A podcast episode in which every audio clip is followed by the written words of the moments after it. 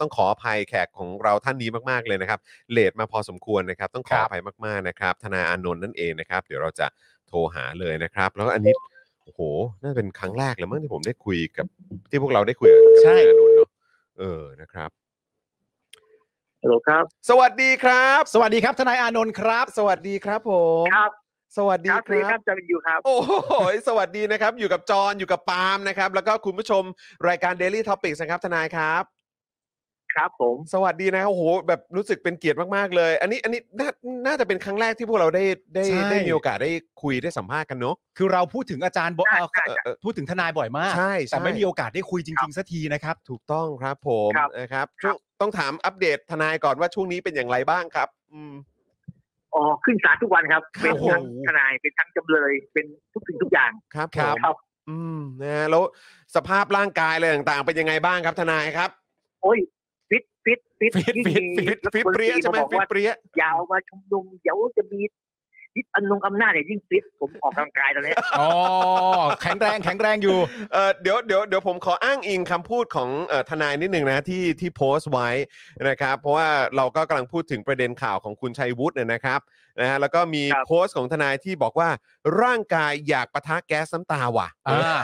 อันนี้คือยังไงฮะทนายครับ แต่จริงๆแล้ว เอ่อ ทนายฮะก่อนก่อนจะไปถึงคำถามนั้นเนี่ยนะฮะ เออเออเออ เอาเราเป็นคำถามเริ่มต้นก่อนดีกว่า เพื่อทำความเข้าใจร่วมกัน เอ นะ อ ฮะคำถามเป็นอย่างนี้ฮะทนายอานนท์ฮะชัยวุฒิเนี่ยเออเขาเป็นอะไรฮะ ถามแบบนี้ก่อนดีกว่าฮะเขาเป็นอะไรฮะเท่าเท่าที่อาจารย์สังเกตเนี่ย เอาจริงๆ เท่าที่คุณทนายสังเกตเนี่ย เอาจริงๆเนี่ย ผมคิดว่าเขาเขาเหมือนคนไม่ค่อยปกติเท่าไหร่นะ คือเวลาออกมาให้สัมภาษณ์อะไรแปลกๆอย่างเงี้ย เออ เออตั้งแต่ด่ากันในสภาแล้วผมคิดว่าเขาแต่ว่าแต่ว่ามันมันมีประเด็นของเขาอยู่นะครับคุณชัยวุฒิเนี่ยเขาเขาเป็นนักการเมืองอยู่นะคือเขาก็ อืม มาเป็นนักเป็นสสมาก่อนใช่ไหมครับลงสวจนกระทั่งมาเป็นสสปฏิรายชื่อเนี่ย อืม ผมคิดว่าเขาเขามีมุมของเขาอยู่เขาเขาเขาไม่ใช่คนที่แบบบ้าบอคอแตกขนาดนั้น อืมอืม นะครับ แต่ผมคิดว่าสิ่งสิ่งสิ่งที่เขาพูดออกมาเนี่ยในวันนี้ในการให้สัมภาษณ์เมื่อเมื่อวันที่แล้วเนี่ยอ่าคือลึกๆแหละเขาคิดอะไรอยู่ อืม นะครับคือมันมันมันเหมือนกับการมองคนที่แบบ เป็นฝ่ายกำหนดเกมอะครับว่าจะให้มีการเลือกตั้งหรือเปล่า หรือว่า อืม แต่วันนี้ผมเห็นเขาออกมาแก้เกี้ยวแล้วบอกว่าเนี่ยมันมีการเป็นการเตือนด้วยความห่วงใยจริง อืม ๆ เพราะว่าเขาคิดว่าถ้าถ้ามีการเกิดมีการยึดอำนาจกันจริงๆจะไม่ใช่ฝ่ายสามปอแล้ว จะเป็นคนที่มีอำนาจทางการทหาร อืม อันนี้ถ้าถ้าแกไม่ไม่ไม่ตอแหลนะ ครับ ครับ ครับ อืม อ่าโอเค โอเค คือการที่ประชาชนได้ยินอะไรแบบเนี้ยนะครับ คือเราต้องนึกย้อนกลับไปเนอะเอ่อทนายเนอะแบบตั้งแต่สมัยแบบก่อนมีการยึดอำนาจปี 57 หรือแม้กระทั่งตอนปี 49 เนอะ ครับ ที่เขาก็เหมือนแบบไปถามมาแล้วก็บอกเอ้ยไม่มีหรอกไม่มีหรอกใครเขาจะทำกันอะไรอย่างเงี้ยแล้วแล้วพอตอนนี้เนี่ยกลายเป็นว่าเหมือนคนที่อยู่ในแวดวงการเมืองเองอ่ะนักการเมืองเองอ่ะพูดอะไรในลักษณะแบบเนี้ยซึ่งทำให้ประชาชนที่ไม่โอเคกับการรัฐประหารอยู่แล้วอ่ะ ครับ เกิดความไม่สบายใจและความกังวลใจ ตอนนี้ประเทศเรามัน เอาจริง มันมันมาถึงจุดนี้ได้ยังไงครับเนี่ย เอาจริงฟังแล้วมันจี๊ดนะ อื มัน ม จี๊ดแบบอารมณ์แบบมึงมึงทำอะไรกูไม่ได้หรอก คือถ้าคุณคือถ้ามึงออกมาแล้วคุณยึดคือมันคือถ้าเป็นนักการเมืองในในสังคมประชาธิปไตยผมว่าพูดไม่ได้นะ อืม อ่าครับ มันมันมันมันเป็นคำที่ค่อนข้างจะเหยียดหยามประชาชนมากๆอะว่ากูจะให้มึงเลือกตั้งเมื่อไหร่ก็ได้ หรือกูจะไม่ให้มึงเลือกตั้งก็ได้มึงอย่าอืออย่าอืออย่ามาชุมนุมทั้งที่การชุมนุมเนี่ยมันเป็นมันเป็นเรื่องเรื่องเสรีภาพมาก ครับ ๆครับคือเท่าที่เราชุมนุมกันมาหลังปีหลังปีหกสามมาเนี่ย ครับ มันเป็นเรื่องเสรีภาพมากๆโดยโดย โดยเนื้อของมันเนี่ยในประชาธิสังคมประชาธิปไตยก็เสียง่ายๆถ้าไม่มีการชุมนุมเนี่ยประเทศนั้นจะเผด็จการแน่นอน อื อืมครับ เกาหลีเหนืออย่างเงี้ยมันไม่มีการชุมนุมใช่ไหมครับ อืม แต่ถ้ามีการชุมนุมเนี่ยมันมันจะเป็นเป็นภาพสะท้อนว่าประเทศนั้นเนี่ย ยังเป็นประชาธิปไตยอยู่ แล้วก็มันเป็นเครื่องมือของของคนเล็กคนน้อยของประชาชนน่ะ อืม ฮะ ที่จะแสดงออกถึงความไม่พอใจอันนี้ยังไม่รวมถึงเรื่องประท้วงด้วยซ้ำนะแค่ชุมนุมนะครับคคือรับถ้าคุณไปเจอประท้วงแบบทางยุโรปเนี่ยโอ้โหผมคิดว่ารัฐไทยเนี่ยตะลุยเปิดเผยแน่นอนครับ อืม อื อืม ม มันมีการเอ่อถามความเห็นคนในโซเชียลมีเดียเหมือนกัน ก็เลยอยากจะลองถามความเห็นของเอ่อธนาโนนท์ครับว่า คือเหมือนเขาตั้งตั้งความเห็นกันนะว่าถ้า 30 เนี่ยศาลตัดสินออกมาให้ประยุทธ์อยู่ต่อเนี่ย อืม เออแล้วเขาก็มีการแบบว่าอ่าเราจะลงถนนหรือว่าเราจะรอเลือกตั้งใช่ไหม อ่า เขาจะมีเหมือนแบบให้ให้รีทวีตหรือว่ากดไลค์หรืออะไรประมาณนี้ อ่า หรือว่า เห็น กด อยู่ หนึ่งอ่า ครับ หรือว่ากดสองอะไรเงี้ยในในมุมมองของธนาโนนท์เองคิดว่ายังไงครับ ผมผมว่าเอาเอาความจริงนะคือแม่งทำได้สักสองอย่างเลย อืม ครับ คือสารรัฐธรรมนูญตัดสินให้เป็นที่อยู่ต่อเราประท้วงกันก่อนได้เลยชุมนุม อืม ก่อนได้เลย เราแสดงออกกันได้ ประกาศเลยว่า อืม กู กูไม่เห็นด้วยแล้ว อืม แต่ว่ากูจะเอามึงออกโดยการเลือกตั้ง อืม คือมัน อืม มันไม่ได้เป็นเหตุผลที่ต้องเลือกเอาอย่างใดอย่างหนึ่งนะฮะ อ่า ครับ ครับ คือความไม่พอใจของคนเนี่ยมันต้องมันต้องสะท้อนออกมา อืม นะครับเป็นเสรีภาพที่สะท้อนออกมาให้ได้ เราไม่ได้บอกว่าเพ่งถ้าประยุทธ์อยู่ต่อเราจะไปทำนู่นทำนี่ที่มันไม่ ไม่ได้เรื่องอะฮะคือเป็นเรื่องความรุนแรงไม่ใช่ คือถ้าเราบอกว่าเราชุมนุมเราบอกว่าเราไม่เห็นด้วย ครั เรา บ ออกไปเลย แล้วบอกว่าเดี๋ยวคุณจะเอามึงออกด้วยการเลือกตั้ง อืม ทำได้ทั้งสองแบบครับทำได้ อืม ทำได้ทั้งสองอย่างไปพร้อมๆกัน แล้วมันเป็นเรื่องเดียวกันด้วย อื ฮะ มันจะเป็นเรื่องที่ประหลาดมาก ถ้าศาลรัฐธรรมนูญตัดสินที่ประยุทธ์อยู่ต่อบอกว่าเริ่มนับตั้งแต่ปี62แล้วทุกคนเงียบ อืม ประชาชนทุกคนเงียบไม่มีใครออกมามันจะเป็นเรื่องที่ประหลาดมาก อืม ครับ อืมครับ คือมันต้องมีคนออกมาแน่ๆนะครับ ครับ แต่อย่างน้อยเนี่ยอย่างคุณจตุพรอย่างคุณนกเขาอย่างหลายๆคนที่เขาแบบ ไม่พอใจอย่างมีกลุ่มพี่น้องเสื้อแดงพี่น้องที่เขาชุมนุมกันเป็นปกติเลยต้องออกมาแน่นอน อืม ครับ นะครับส่วนจะออกมามากหรือน้อยเนี่ยอีกเรื่องหนึ่งแล้วออกมามากหรือน้อยก็ไม่ใช่เป็นเงื่อนไขนะครับ ว่าจะทำให้เกิดการเลือกตั้งหรือไม่ให้เกิดการเลือกตั้งด้วย ครั เพ บ ราะไอ้การเลือกตั้งมันถูกกำหนดไว้อยู่แล้ว มันต้อง ครับ มี มันต้องเกิดขึ้น อืม ใช่ครับ อืม อืม อันนี้ตัวตัวทนายมองประเด็นว่าวันที่หนึ่งตุลาคมจะยกเลิกพรกฉุกเฉินเนี่ย ทนายมองมุมนี้ว่าอย่างไรบ้า มั ง น ค จะ รับ ส่งผลอะไรกับเรื่องไหนบ้างไหมครับ ทนายครับ ผมว่ามันมีผล เพราะว่าต่อให้ไม่มีพลกรเนี่ยหรือว่าให้มีเนี่ยคนมันก็ออกชุมนุมอยู่แล้ว แล้วก็เท่าที่ศาลตัดสินมานะครับ ตอนเนี้ยส่วนใหญ่เลยเนี่ยตัดสินว่าไอการประกาศพลกรเนี่ยโดยผู้รับผิดชอบมันไม่ชอบด้วยกฎหมายคือยกฟ้องเป็นส่วนใหญ่พูดง่าย อืม ครับ ๆครับยกฟ้องเป็นส่วนใหญ่แล้วก็เอาข้อจริงการชุมนุมมันไม่เหมือนกับกับการไปอยู่ในห้องอะฮะ ครับ มันไม่ ฮะ อยู่อยู่ในลิฟต์อยู่ในห้องพิจารณาของศาลอยู่ในห้องประชุมแคบๆพื้นที่แบบโล่งๆอย่างนั้นนะฮะมัน อืม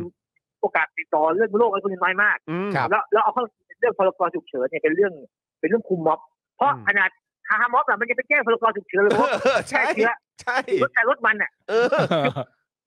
มันกลายเป็นกฎหมายคุมม็อบแล้วทีเนี้ยผมคิดว่าเครื่องไม้เครื่องมือเนี่ยตัวเนี้ยหนึ่งคือเรากำลังจะก้าวเข้าสู่การประชุมเอเปกใช่ไหมครับ อืม ครั ส บ องเนี่ยคือคุณจะไปประกาศว่าไอ้เรื่องโควิดมันออกนอกอ่าโลกที่ต่อให้ายแรงแล้วเนี่ยถ้ามันมีพรกฉุกเฉินอยู่มันก็จะตลกไป อืม ครับแต่ผมคิดว่า ครับ ดังนั้นเนี่ยพลกรฉุกเฉินเนี่ยต่อให้ยกเลิกหรือไม่ยกเลิกยังไงเนี่ยคนก็ออกมาชุมนุมอยู่ดี แต่ว่ามันก็จะมีกฎหมายที่ที่ออกโดยโดยไอ้พวกคณะรัฐประหารเนี่ยคุกคุมเราอยู่ ก็คือไอ้พวกไอ้พรพรบชุมนุมอะไรพวกเนี้ยที่ต้องไปแจ้งก่อนอะไรพวกเนี้ยฮะ อืม ครับ ซึ่ง อืม ซึ่งก็เป็นเป็นเรื่องยิบย่อยไปแต่ผมคิดว่ายกเลิกไปไม่มีผลคน อืม ออกมาอยู่ดี หรือไม่ออก คนไม่ได้ฉุกเฉินพูดง่ายครับ อืม อืม แล้วทนายอ่ะมีความเห็นยังไงบ้างกับช่วงหลังๆ ที่มีข่าวเรื่องของการแลนสไลด์เกิดขึ้นห ครับ ลาย ๆ ครั้ง ไม่ว่าจะเป็นในกรุงเทพมหานครเอง หรือว่าในการเลือกตั้งท้องถิ่นตามพื้นที่ต่างๆ คือ ทนายมีความรู้สึกไงบ้างครับ กับการที่ได้เห็นผลการเลือกตั้งออกมา ในลักษณะแบบนี้ก่อนที่จะไปถึงการเลือกตั้งใหญ่ครับ คือโดยธรรมชาติของภาคการเมืองมันก็ต้องพูดอย่างนี้อยู่แล้วแหละว่า พี่น้องครับแลนสไลด์มันจะมีดอกบอกว่า พี่น้องครับเรียกเลือกตั้งเลือกเราเป็นยอมยอมๆนะครับแต่เลือกเยอะ ไม่มี ไม่เห็นจะแปลกเลย เอ อ มันก็ต้อง เขา โด ก็ น ต้อง แลนสไลด์อะแหละ ขอแบบทั้งหมดได้ไหม ครับพี่น้อง เอออืม ใช่ก้าวไกลทั้งแผ่นดินเลยอย่างเงี้ยก็คือ เอ แล อ นสไลด์อะแหละ เออเออเออ แต่ เออ ผมคิดว่า มันมีนัยสำคัญอยู่ ผมเชื่อว่าการเลือกตั้งครั้งเนี้ยฝ่ายประชาธิปไตยได้กลับมาแน่นอน อืม นะครับ เพื่อไทยก้าวไกลพวกเสรีรวมไทยพวกเนี้ย อืม ได้กลับมาแน่นอน อืม เพราะว่าแปดปีเนี่ย คือคุณจะนับยังไงก็แล้วแต่เนี่ยแปดปีที่ผ่านมาเนี่ยผมว่ามันเป็นช่วงตกต่ำ ครับ แทบจะที่สุดของของการเมืองไทยแล้ว อืม ฮะ ฝ่ายประชาธิปไตยกลับมายิ่งสองบัตรบัตรสองใบเนี่ยยิ่งได้กลับมา อืมอืม โอ้โห มโอเค เออครับอ่ะเดี๋ยวเดี๋ยวคุณคุณจะถามเรื่องเกี่ยวกับสถานการณ์ปัจจุบันต่อหรือเปล่า ผม ไม่ จะถามเรื่องคดีความละ ผมจะถามเรื่องเนี้ย อ่าอ่าอ่าเชิญเชิญ ผมจะถามเรื่องนี้ฮะทนายฮะแล้ว อืม สรุปเนี่ยเรามาจบที่ประเด็นว่าร่างกายอยากปะทะแก๊สน้ำตาวะเนี่ยมันมายังไงฮะ อ๋อโอเค มันมายังไงฮะโอนทาย เค ฮะ เออใช่ เอาจริงๆนะ คือถ้ามึงรัฐประหารนะผมว่าไม่มีใครกลัวแล้ว อ่า มันจะไม่เหมือนเดิม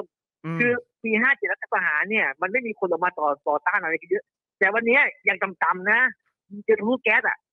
เออ อ่าอ่าอ่าา เออคือเขาก็ คือคุณได้เจอยัง คือ ต่ำ เขา ๆเล ก็ ย ออกอ่ะ แล้วทีเนี้ยมันมีทะลุฟ้าทะลุแก๊สทะลุวังทะลุเยี่ยอะไรไม่รู้เต็มไปหมด อืมอืม ธรรมศาสตร์จุฬาได้เต็มไปหมดแล้วไอ้พวกสามกงสามกีดมัธยม ผมคิดว่าทุกคนมันจะด่าหน้าออกมาถ้ามีการรัฐประหารอยู่ครั้งเนี้ย มันมันเหมือนจะบอกว่าเฮ้ยกูไม่ยอมแล้วอะกูพร้อมจะแบบดีทุกอย่าง อืม คือผมท้าเลยมึงรัฐประหารเถอะมึงยึดอำนาจเถอะ มันจะได้จบจบๆไป มันไม่กล้าฮะ ไม่กล้าหรอก อืม แต่จริงๆทนายไม่ต้องไปท้าแบบนั้นก็ได้นะก็อย่าไปท้าอย่างนั้นก็ ไม่ ได้เนี่ย คือเราเราก็ไปทดเราก็ไปทดมันเราไม่อยากให้มันทำหรอกแต่ว่า อ่าเข้าใจ คนมันไม่เหมือนเดิมแล้ว คนมันไม่เหมือนเดิมแล้ว แล้วก็ ไอ้ประเภทแบบยึดไปแล้วไม่มีใครมาต่อต้านผมว่าไม่มีแล้ว อ่า นะครับ ผม ผมคิดว่ายาต่ำๆที่เราจะได้เห็นนะถ้ามีการประหารครั้งนี้นะ มันจะเหมือนกับอ่า19 กันยาตอนที่เราชุมนุมกันที่สนามหลวงอะฮะคือเต็ม อืม สนามหลวงแน่นอน มันจะแน่น ห อ รื ย่า องนั้นไม่ก็เลยแหละ ตุลาที่เต็มด้านเงินแน่นอน อืม แน่นอนร้อยเปอร์เซ็นต์ครับ อื้อหือนะฮะเพราะฉะนั้นไอ้เรื่องของการคิดความคิดที่แต่เรื่องของการคือมันมันไม่ควรมีมาตั้งนานแล้วแหละ คือมันไอ้ความคิดเรื่องของ ใช่ การ ใช่ รัฐประหารเนี่ยมันเป็นอะไรที่มันล้าหลังแล้วก็แบบมันก็ได้รับการพิสูจน์มาทั่วโลกแล้วว่ามันก็คือมันมันเป็นสิ่งที่ทำลายประชาธิปไตย แล้วก็มันก็เป็นเพียงการกระทำที่มันก่อให้เกิดประโยชน์ให้กับคนกลุ่มเล็กๆไม่ใช่คน ใช่ ส่วนรวมอยู่แล้ว ใช่ไหมครับนะฮะคราวนี้ ผผมม คิดว่าคุณ อืม สังคมมันเปลี่ยนด้วยสังคม ใช่ เปลี่ยนด้วยผมคิดว่าคนรุ่นใหม่ไม่ยอมแน่ อืม ๆนะครับคุณจะได้เจอสงครามไซเบอร์แน่ๆฮะ อืมยาวๆไป อืม นะค ครั รับบ นะฮะคราวคราวนี้ผมขอย้อนกลับมานิดนึงครับ คือ ในฐานะทนายที่อยู่ในแวดวงกระบวนการยุติธรรมอยู่แล้วนะครับ ก็เลยอยากจะคือผมอะรายงานอยู่ทุกวันนะไอ้เรื่องประเด็นเกี่ยวกับเอ่อผู้ที่ถูกดำเนินคดีทางการเมืองอะครับ อย่าง ครับ ตอนนี้เนี่ยมีผู้ที่ถูกดำเนินคดีฝ่าฝืนพรกฉุกเฉินที่เกี่ยวเนื่องกับการชุมนุมและการแสดงออกทางการเมืองอย่างน้อย 1,467 รายใน 649 คดี อืม แล้วก็คดีเหล่านี้ก็ยังไม่ยุติลงด้วยนะนะครับนะฮะ ครับ ก็คืออยากจะถามแล้วจริง ๆ แล้วมันมีคดีอื่นด้วย ไม่ว่าจะเป็นเอ่อมาตรา1นึหรือว่าอาจจะเป็นเอ่อคดี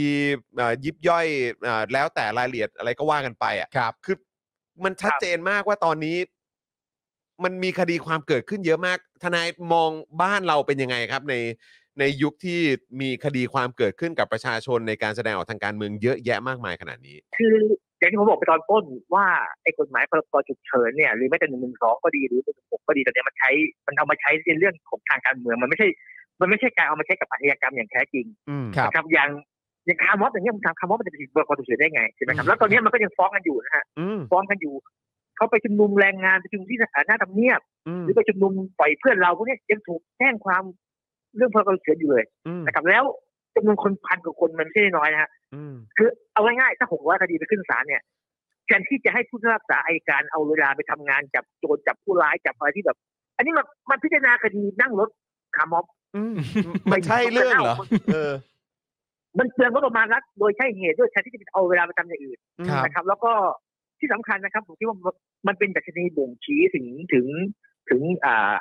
เสรีภาพของประเทศนั้นๆด้วย อืม ไอเราเนี่ยประเทศไทยที่มันถูกจัดอันดับประเทศที่มีเสรีภาพแบบต่ำๆเนี่ยไอเนี่ยไอการจับม็อบจับคนที่ไปชุมนุมเนี่ยมันเป็นปัจจัยหนึ่งด้วยแล้วมันมันกระทบหมดนะครับกระทบเรื่องการปกครองกระทบเรื่องนะครับ ซึ่งซึ่งรัฐไทยผมคิดว่าเมื่อไหร่มันจะคิดได้เรื่องง่ายๆขนาดเนี้ย อืม มันไม่มีที่ไหนเขาทำกันหรอกไอเรื่องผิดปกติฉุกเฉินเป็นพันคนอย่างเงี้ย อืม อืม วันที่สามสิบ แล้วก็ เนี่ย ที อืม ยังไม่มีแนวโน้มว่าจะเลิกคดีนะ อืม ตอนนี้คืออายการนั่นก็ฟ้องเรื่อย ก็ยังไปเรื่ ๆ อย คือฟ้องไปแล้ว คือไปไปให้ศาลยกอ่ะ ๆ แล้วกระบวนการคุณก็ไปสืบพยานกันเป็นเดือนสองเดือนคือมันกินเวลากระบวนการยุติธรรมไปแบบ อ่า แบบโดยใช่เหตุมากครับ อืม ฮะ คือแล้วเราก็เลยอยากจะถามว่าอย่างถ้า 30 มีคนออกมาเนี่ยเขาก็ยังจะสามารถดำเนินคดีได้อยู่ เพราะว่าจะยกเลิกก็คือยกเลิกวันที่หนึ่งได้ใช่ไหม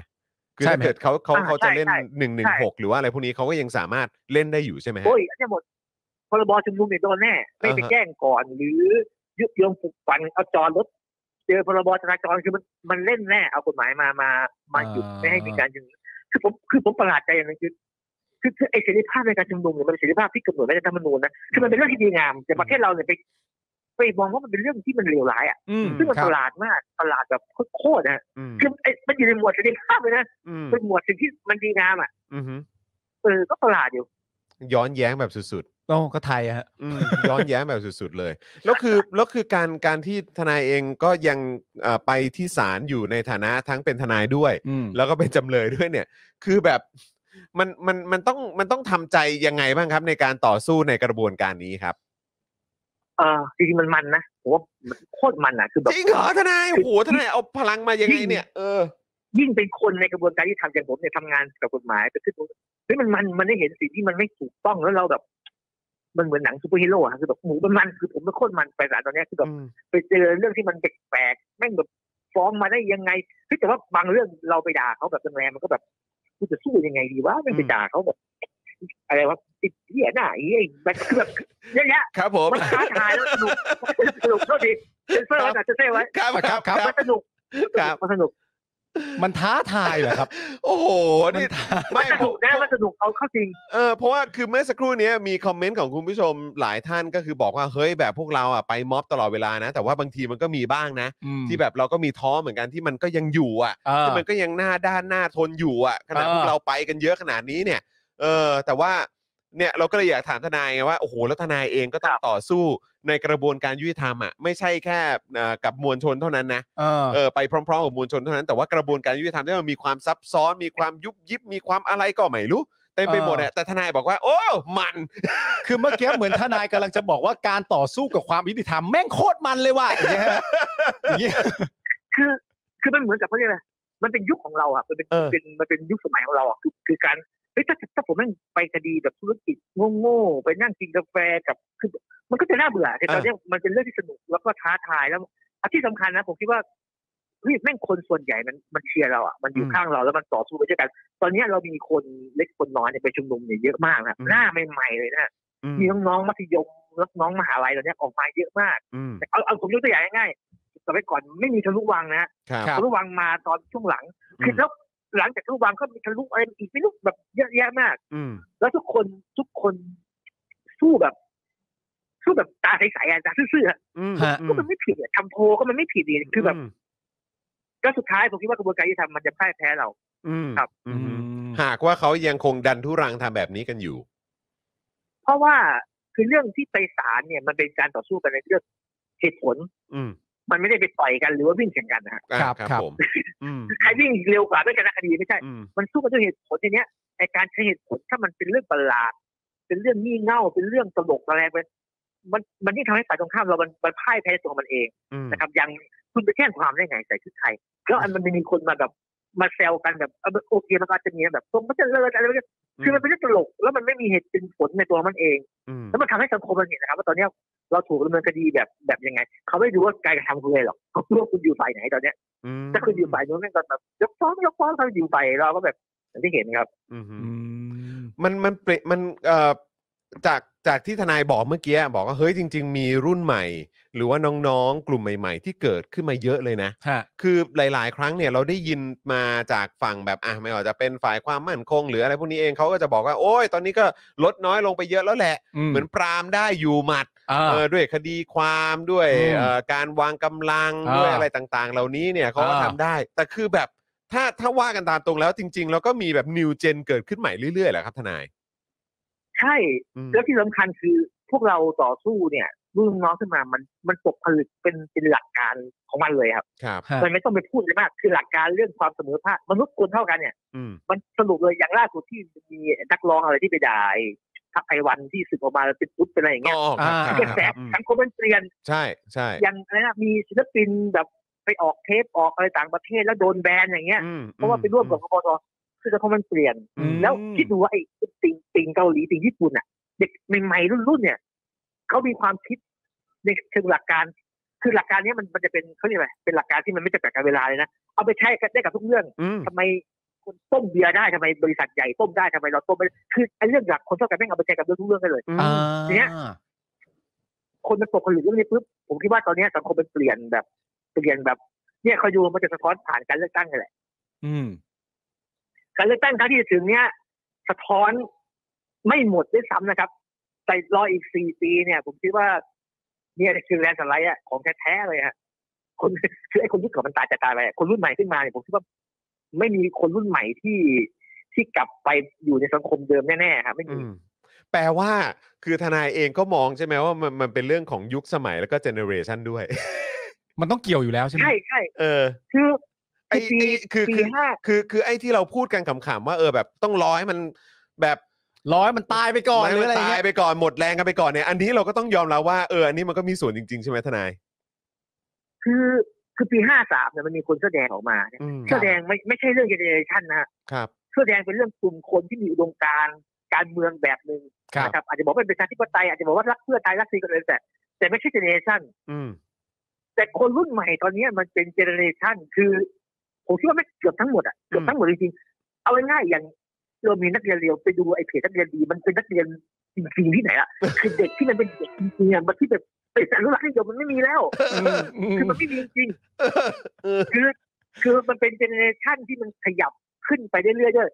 ปีที่แล้วมัธยมขึ้นมามหาลัยอ้าวมีสิทธิ์เลือกตั้ง อืม ฮะ ขึ้นมาไม่รู้กี่แสนกี่ล้านคนใช่ไหมครับ ครับ ปีที่แล้วเป็นมหาลัยเอ้าอีกสามปีเนี่ยปีปีหน้าเนี่ยลงสสได้ อืม อีกอีกไม่เกินสามปีไอ้ลงก็เป็นรัฐมนตรีได้อ่ะสามถึงห้าปีคือเจเนอเรชันเนี่ยมันมันขยับไปเรื่อยขยับไปเรื่อยปีที่แล้วเป็นลูกน้องเป็นนักข่าว อืม อีกห้าปีมันเป็นบกคือมันขยับเจเนอเรชันมันขยับขยับขึ้นไปเรื่อยๆฮะคือผมคิดว่าโดยโดยเวลาเนี่ยเราได้เปรียบ นะครับ แน่ โอ้โหนี่ ๆสั่งสั่ง เรา เบียร์กินร้อนได้เลย เออสั่งเบียร์กินรอได้เลย อย่างนั้นเลยเหรอ กับซอยจื้อ กับซอย จุนี่ชอบความท้าทายขนาดสั่งเบียร์กินรอเจนใหม่ได้เลยนะเนี่ย โอ้โห โอ้โหร้ายกาจจริง เนี่ยแหละก็เลยเป็นเหตุที่เราควรจะคุยกับทนายบ่อยๆ ใช่ ว่าเราจะได้มีแบบกำลังเราจะได้มีแรงมีกำลังจะได้ฟิตฟิตๆแบบทนายบ้าง อ่า เออ ไม่งั้นงั้นงั้นทนายฮะถามในคำถามลักษณะเดียวกัน ทนายคิดว่าสมมุติว่าวันที่ 30 กันยายนเนี่ยสารรัฐธรรมนูญตัดสินออกมาว่าอ่าประยุทธ์ยังไม่หมดระยะเวลาในการเป็นนายกในวันที่ 24 สิงหาคมเนี่ย เออ สำหรับตัวทนายมองว่ามันจะมันมันเป็นเรื่องที่สำคัญจริงๆไหมเพราะว่าสุดท้ายหลายๆ คนก็บอกว่าเดี๋ยวไม่เกินพฤษภาปี 66 เนี่ย มันก็ไปจบที่การเลือกตั้งกันอยู่ดี เออ คำตัดสินนี้จะมีความหมายนัยสำคัญอะไรบ้างไหมฮะ ผมว่ามันมีมันมีความหมาย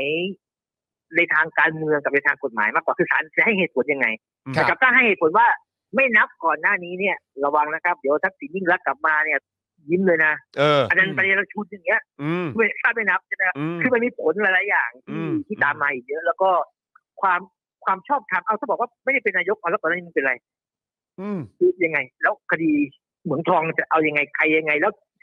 การยื่นบัญชีทรัพย์สินที่คุณไม่ยื่นคุณคุณเป็นนายกต่อเรื่องกันมาแล้วจะได้ยังไง อืม ใช่ไหมครับแล้วก็ผมคิดว่ามันจะเป็นปัญหาทางกฎหมายเยอะมากแล้วคนจะไม่เข้าใจแต่เรื่องม็อบมีแน่นอน อืม ผมฟันธงว่าสามสิบเนี่ยมีม็อบแน่นอน อืมอืม อืม คือ แต่ ก็ต้ ว่า องมีคนเคลื่อนไหวอ่ะ ผล อืมอืม มีผลถึงขนาดเปลี่ยนแปลงทางการเมืองหรือเปล่าอันนี้อีกเรื่องหนึงนะครับ อืม แล้วก็การเลือกตั้งเนี่ยมันมีแน่นอน อืม ครับ มีที่มีแน่ๆนะครับคือถ้าไม่มีก็ ก็ต้องรื้อสร้างกันใหม่ครับครับ อืม โอ้ โอ้โห ครับผม ใช่เพราะว่าก็คือดูท่าทางแล้วคนจำนวนเยอะมากในสังคมนี้ก็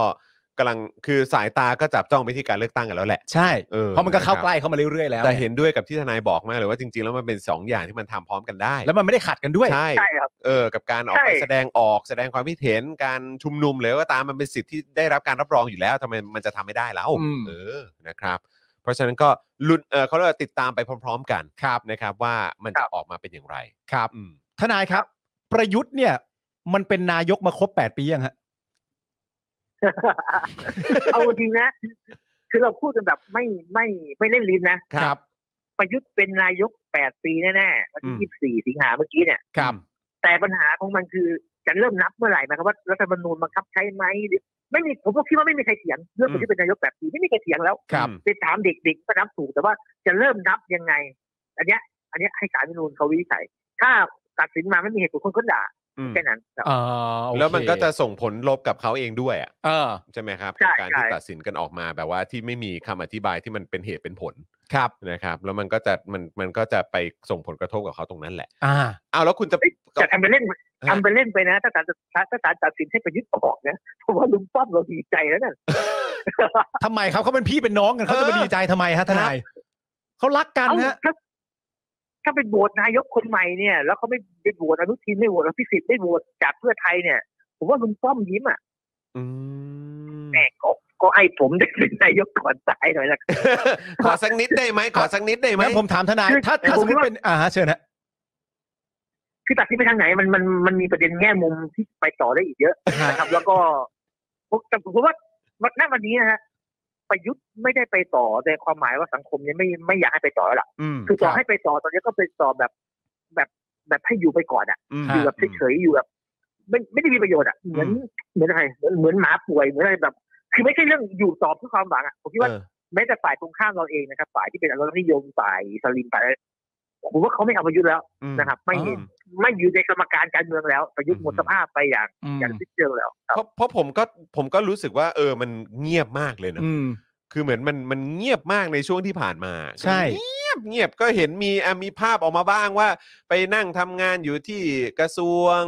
เอ่อมีลงไปดูน้ำท่วมตรงนั้นตรงนี้บ้างแต่ว่าทุกอย่างมันเงียบเงียบเงียบแบบ มันดู เงียบ จางมันดูจาง เงียบเงียบจนหงอยอ่ะ เออ เออ จนแบบว่า โอ้โหยนี่ถ้าเกิดมึงลงจากอำนาจจริง ๆ เนี่ย เออ มันจะขนาดไหนวะเนี่ย อ่า เออเพราะดูทรงก็น่าจะมีคนรอเช็คบินเยอะนะฮะ อืม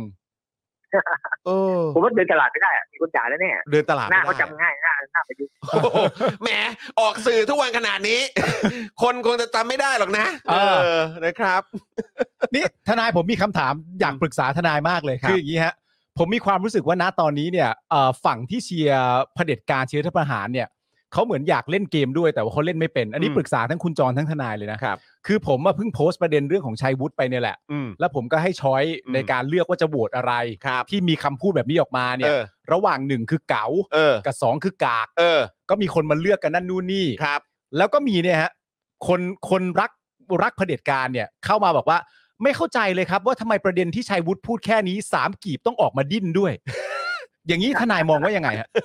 ผมมีความรู้สึกว่าเขาพยายามจะใช้คำว่าดิ้นเหมือนที่เราชอบว่าพวกเขาแต่เขาอยากเล่นแต่เขาเล่นคำว่าดิ้นไม่เป็น เออ ทนายมองยังไง เออ คือคือจริงๆคนกลุ่มนี้เป็นคนน่าสงสารนะคือกูคิดว่าเขาเขาหมดตัวเล่นจริงๆอ่ะหมดตัวเล่นแล้วก็หมดเรื่องที่จะเล่น หมดหมดแทบจะทุกอย่างอะฮะคือแบบคือน่าสงสารนะคือแบบถ้าถ้า หมด ถ้า มุก เป็น แล้ว หนั อะ งมันก็เป็นหนังแบบเออคือแบบเด็กกระลอยอ่ะคือแบบเออเออแบบ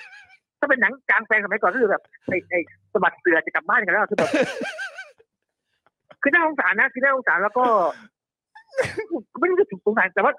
สิ่งที่จะทำให้เขารู้สึกกระชุ่มกระชวยขึ้นมาอีกครั้งหนึ่งเนี่ยผมคิดว่าไอ้การเลือกตั้งครั้งนี้แหละผมคิดว่าเขาเขาก็คิดว่าเขาน่าจะได้กลับมาด้วยด้วยการรวมตัวเพื่อสุดท้าย อืม เออ คือมันอาจจะเป็นการเลือกตั้ง คือคือคนรุ่นใหม่เนี่ยมันเป็นการเลือกตั้งครั้งแรกใช่ไหมครับแล้วก็ตื่นเต้นโอ้โหเป็นครั้งแรก ครับ หลายคนมันจะเป็นการเลือกตั้งครั้งสุดท้ายอ่ะผมว่า อ่า แม่งแบบ เออ ต้องทำใจกัน นะครับ ครับ ไม่เป็นไรอ๋อทำใจโอเคอ๋อถ้าถ้าสมมุติว่าทนายแนะนำแบบนี้ผมจะได้ไม่ต้องตอบโต้อะไรไงผมว่าทำใจเลยว่าอ๋อมันมันมันจะเก็บเสือแล้วว่ามัมันนถจะเก็บเสือแล้ว ใช่ผม อ๋อ ผมแนะนำให้ให้ให้ไปกดแบบกดหัวเราะอะครับ ไม่ต้องไลน์นะกด หัวเราะ เป็น ห้าห้าห้าไป ใช่ใช่ เออผมไปโพสต์คืนแบบนี้ได้ไหมช้อยเก็บฉากเงี้ยได้ไหมอ๋อเข้าใจแล้วคือ โอ้ คือมันมีเรื่องประมาณอย่างเงี้ยอยู่ประมาณสองครั้งล่า เออ ล่าสุดเนี่ยก็คือประเด็นเรื่องชัยวุฒิเนี่ยแหละ อืม และอีกประเด็นหนึ่งที่ที่ตัวฝั่งรักเผด็จการจะมาใช้แบบอุ้ยทำไมสามกีบดิ้นจังเลยเนี่ย อืม มันเกิดขึ้นตอนที่เอ่อประวิทย์บอกกลางสภาว่าฉันไม่เกี่ยวข้องกับการทำปฏิวัติ อืม คนปฏิวัตินี่อยู่นี่แล้วก็ อืม ชี้ไปที่ประยุทธ์ อืม ประเด็นนี้เนี่ยก็สร้างความรังเกียจให้กับสังคมมากมาย และพวกรักเผด็จการก็บอกบอกว่าอุ้ยทำไมสามกีบดิ้นกับประเด็นนี้จังอะไรอย่างเงี้ยมันจะมาช่วงเนี้ยอันนี้ก็น่าสงสารไหมฮะหรือยังไง เขาเรียกว่าอะไรคนไม่มีมารยาทไม่ใช่เป็นไม่ใช่มันไม่ มันเป็นมัน จิต เหมือนกับ สำนึกไหม เฮ้ยทำไปเล่นไป คือประวิทย์กับประยุทธ์เนี่ยเขาเขารู้สึกว่าเขาได้แต้มแล้วนะ เออ เขารู้สึกว่าเขาทำแล้วมันมันมัน มันเป็นบวกเหรอ เออ มัน มัน มัน เขาเข้าใจว่าเป็นบวกแล้วนั่น เออ มันดู มันดู คือมัน มันดูเท่ มัน อืม มันไม่ใช่คือมันเป็นมุกแบบ มันไม่ใช่มุกที่จะมาเล่นกันได้แบบ อืม คือคือถ้าเป็นถ้าเป็นเยอรมันเป็นอะไรคือมันเล่นเป็นเป็นมุกที่แบบต้องต้องต้องประนามกันอ่ะ เออเออ เอ คือ อ คุณเอาเรื่องเอาเรื่องกันเยอะมาหน้ามาล้อเล่นอย่างเงี้ย อืม ไม่ได้ อืม คือถ้าเป็นอยู่ในประเทศที่แบบเป็นเสียรักษณ์อะไรที่แบบทำนาฟิวนาเซีย อืม คือต้องโดนประนามอะฮะอย่างเงี้ย อืม คือแบบ แต่ว่าเขาเขาไม่รู้สึกผิดเพราะว่าคนพวกเนี้ยเขาเขาไม่รู้สึกว่าเขาต้อง ต้อง รับผิดชอบ ต้อง อะไร ต้องงอใช่ต้องงอประชาชนอ่ะ อืม ต้องมา อ่า โดยไม่ต้องงอประชาชนอะ อืม อ่า แหม มึงจะอะไรมาก ก็วันที่เขาเยือนหน้าจะมีคนจัดปาร์ตี้อะไรเฮียอืม กินไวน์ด้วยนี่ เออ ใช่ไง เอ เอ อ อ ใช่ ใช่ไหม เพราะฉะนั้นพวก พวก พวกสนับสนุนยังกรี๊ดขนาดนี้ อ่า แล้วคนลงมือทำอ่ะ เขาจะขนาด ไหน อืม ใช่ไหมล่ะ เข้าใจเข้าใจ ก็ตามนั้น ไปนะครับ โอ้ โอ้ โห โหทนายฮะ อ้าววันนี้โอ้โหนี่เราคุยกับทนายมาเกือบครึ่งชั่วโมงนะครับ ครับ ต้องต้องขออภัยทนายด้วยที่เมื่อสักครู่นี้แบบเอ่อติดต่อแบบดีเลย์ไปนิดนึงนะครับต้องต้องขออภัยมากๆครับที่ ค โท รับ รไป ครับ ช้า ไม่เป็นไรครับไม่เป็นไร นะค ค รั รั บบ แล้วก็หวังเป็นอย่างยิ่งว่าเราจะมีโอกาสได้คุยกันแบบเป็นเทปยาวๆอีกสักนิดนึงเพราะว่านี่ขนาดคุยกันรอบ ได้ครัแรบกนี่ยังสนุกขนาดนี้ ใช่ ถ้าเกิดว่าได้อยู่ด้วยกันใน ครั ส บ ตูดิโอเดียวกันน่าจะแบบเมาส์กันมันเข้าไปอีก ครับ เออนะครับยังไง อ่ะอาจจะต้องขอรบกวน ครับ อีกนะครับ ทนายครับนะฮะ ได้ครับได้ครับยินดีครับ โอ้ยขอบพระคุณมากเลยนะครับผมขอบพระคุณจริง ๆ ครับ แล้วเดี๋ยวยังไงต้องโอกาสหน้าต้องขอรบกวนอีกนะครับ ครับ ครับ ขอบพระคุณครับ ผม ทนายอานนท์ครับสวัสดีครัสบวัสดี ค ค รั รั บบ สวัสดีครับสวัสดีครับ โอ้โห โอ้โห นี่คุยครั้งแรกปาล์ม โอ้โห คุยครั้งแรกเรายังเมาส์กับทนายได้มันขนาดนี้ เออนะครับ แล้วก็เมื่อสักครู่นี้ก็อาจารย์ประจักษ์ อา ด้วย จารย์ประจักษ์ โอ้ ด้วย โห อาจารย์ประจักษ์นี่เดี๋ยวเราก็จะมีคิวกันใน ใช่ เร็วๆนี้นะครับ แต่จะมาในรูปแบบไหนเดี๋ยวอดใจรอนิดนึง ครับ ส่วน ผม ธนาโนนท์นี่โอ้โหดีใจมากเพราะว่าคือ ใช่ จริงๆเราก็เป็นแฟนคลับทนายอยู่แล้วเนอะ ใช่ นะครับแต่ไม่เคยมีโอกาสได้สัมภาษณ์หรือว่าพูดคุยกับแก คือเราอะตามงานพิมพ์ ตามงานตลอด ของ เ ของทนายอานนท์อยู่อยู่ ใช่ เป็นประ ตาม จำ โพ อยู่ สต์ แล้ว ตามหรือว่าแม้กระทั่งเห็นแกอยู่บนเวทีอย่างเงี้ยเราก็ ใช่ ไปร่วมการชุมนุมเราก็ไปอะไรแบบนี้เราก็เห็นแกอยู่บนเวที ใช่ ไงแต่ว่าก็คือแบบเต็มที่ก็อาจจะแบบได้ไหว้ได้สวัสดี แต่ว่า เอออ อาจจะแบบไม่ได้มีโอกาสได้พูดคุยกันแบบยาวๆแบบนี้ขอบคุณมากๆเลยนะค โอ้ รั โห บ ไม่น่าเชื่อนะว่า อืม ผ่านระยะมามาขนาดนี้เราเพิ่งจะได้คุยกับทนายอานนท์เป็นครั้งแรก นั่นน่ะสิไม่แล้วก็ ก็มีตอนที่แกโดนคุมขังโดนอะไรอย่างนี้อยู่ด้วยไง ใช่ แกก็ ใช่ ไม่ได้ไงแล้วแบบบางทีก็เหมือนแบบมีเรื่องของเงื่อนไขอะไรต่างๆ ด้วยใช่ไหม ครับ ล่ะ ผม เออนะครับ